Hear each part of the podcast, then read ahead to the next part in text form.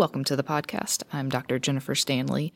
I'm a clinical assistant professor at ECU Health in the departments of medicine and psychiatry. Today I have joining me Dr. Maxwell Miller, and he is going to talk with us about two different antipsychotic medications, aripiprazole and iloperidone.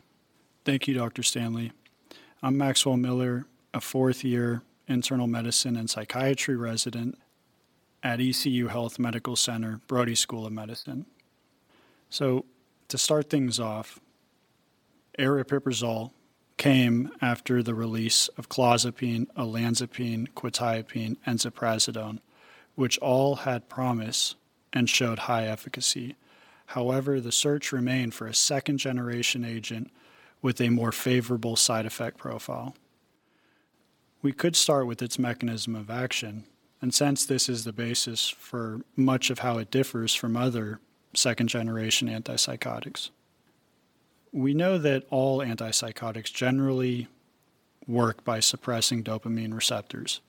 However, in contrast, aripiprazole has a unique mechanism where it acts as a partial agonist at dopamine D2 and serotonin 5-HT1A and 5-HT2A receptors.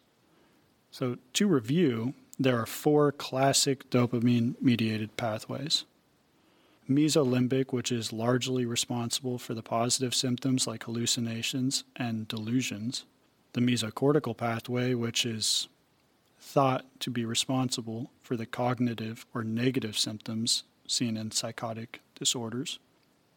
These are the dopamine receptors we want to target. The next two, nigrostriatal and tuberoinfundibular, you can consider the pathways which mediate many of these side effects. With the nigrostriatal pathway, you get motor and extrapyramidal symptoms. With the tuberoinfundibular pathway, suppression leads to prolactin mediated symptoms such as gynecomastia and impotence.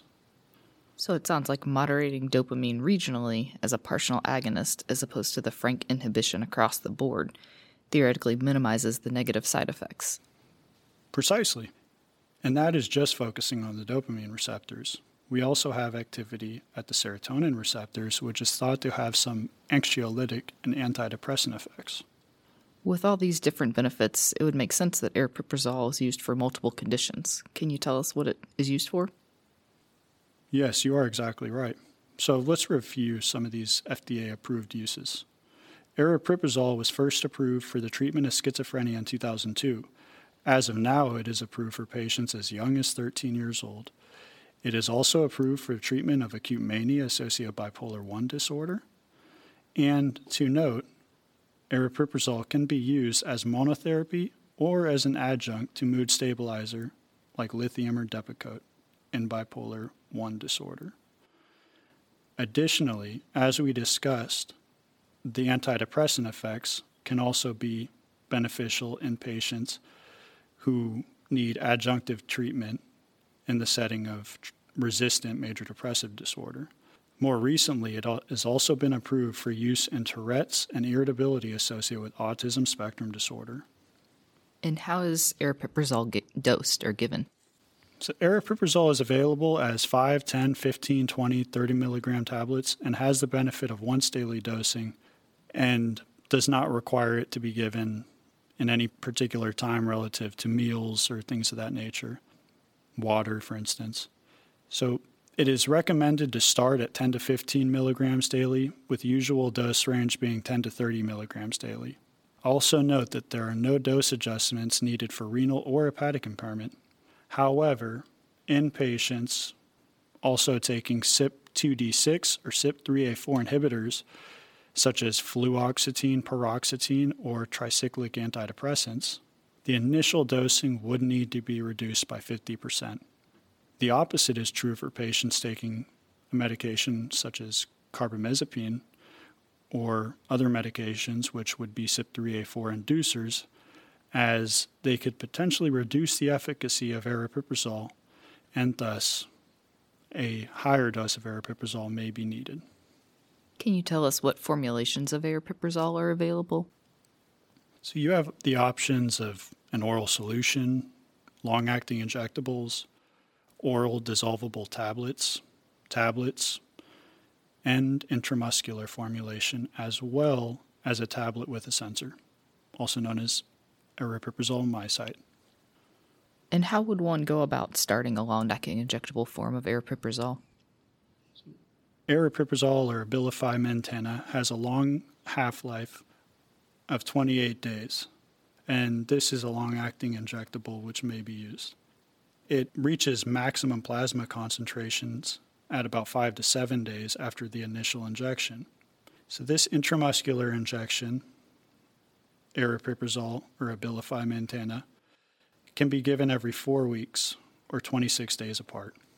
As with other long acting injectables, it is necessary to ensure that the patient has responded well and tolerates oral aripiprazole prior to trial of the long acting injectable.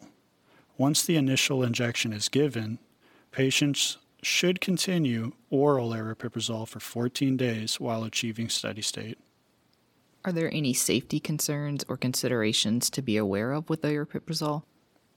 The common ones, which are seen in many second generation or first generation antipsychotics, but some notable ones and some that are specific to aripiprazole is an increased risk of suicidality until the age of 24, which also applies to selective serotonin reuptake inhibitors or SSRIs.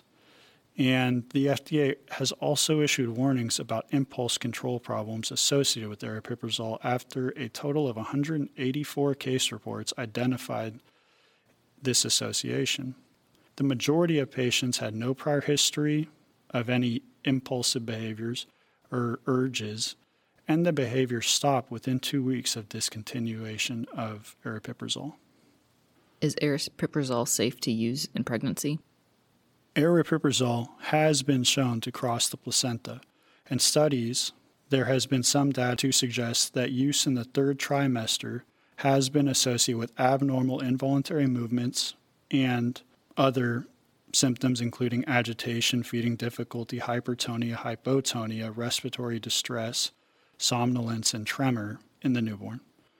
Additionally, aripiprazole does pass into the breast milk, so exercise caution with breastfeeding should be a recommendation you would make to your patients who this may be a consideration for. Trials, however, demonstrating any other major congenital defects are very limited. As far as pregnancy is concerned, this would ultimately come down to you sitting down with your patient and having a risk versus benefit discussion. Can you elaborate on aripiprazole's role in treating major depressive disorder? The use of second generation or atypical antipsychotics as adjuncts for antidepressant therapy is not as novel a concept anymore. It's it's becoming more and more common in practice. There have been combinations with fluoxetine, olanzapine, for example, as well as risperidone and citalopram, which have mixed results. Upwards of 60% of patients experience inadequate response following antidepressant therapy, making this a major challenge in treating major depression. Again, this is where aripiprazole is unique in its structure and mechanism of action, and it's allowed for some utility in this particular population of patients with major depressive disorder. Studies have shown that aripiprazole was significantly more effective than adjunct or placebo for depressive symptoms and greater likelihood of achieving remission.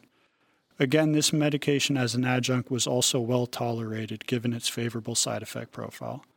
For mania and psychosis, doses are much higher than what is should be used in adjunctive therapy for unipolar depression. Patients should start with lower doses, for example, 2 to 5 milligrams, and typically 15 milligrams of aripiprazole should not be exceeded. Are there any known contraindications to aripiprazole? Those who have a documented history of hypersensitivity to aripiprazole would be the only contraindication, as it has been shown to be safe in most disease states.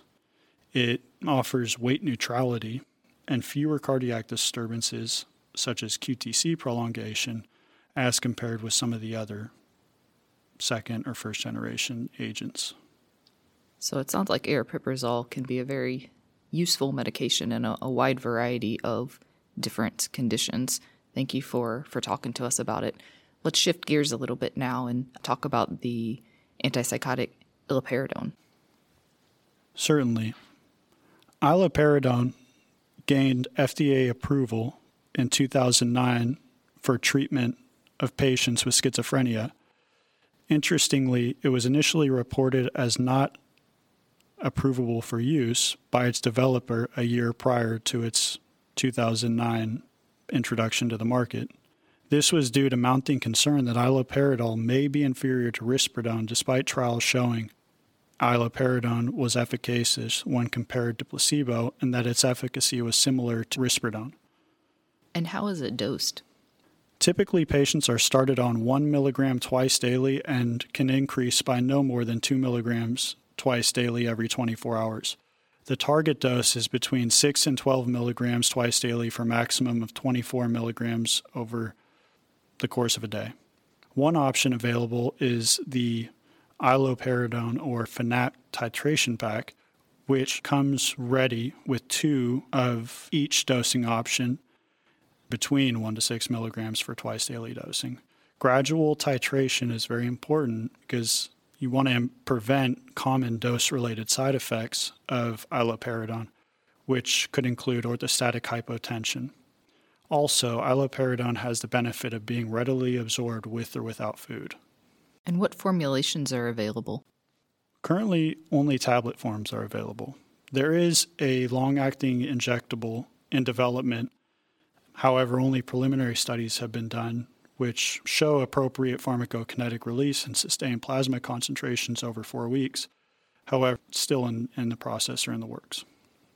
Okay. And are there any dose adjustments that need to be taken into account?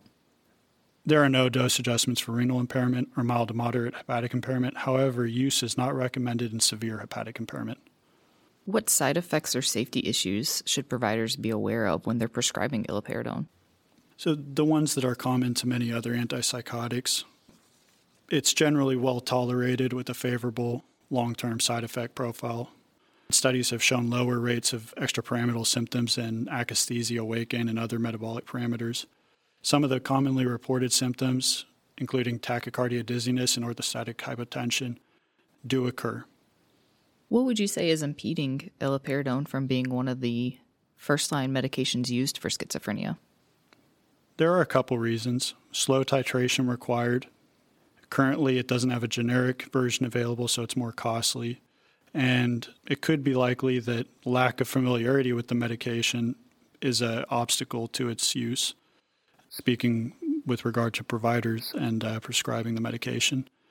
And along those same lines, not having a long acting injectable available after starting oral medication is doesn't necessarily make it an ideal medication as you just mentioned, lack of familiarity can restrict the medications providers or know about to treat their patients with. And so, thank you for talking with us about this newer medication and how we could include that in our toolbox of things we can treat our patients with.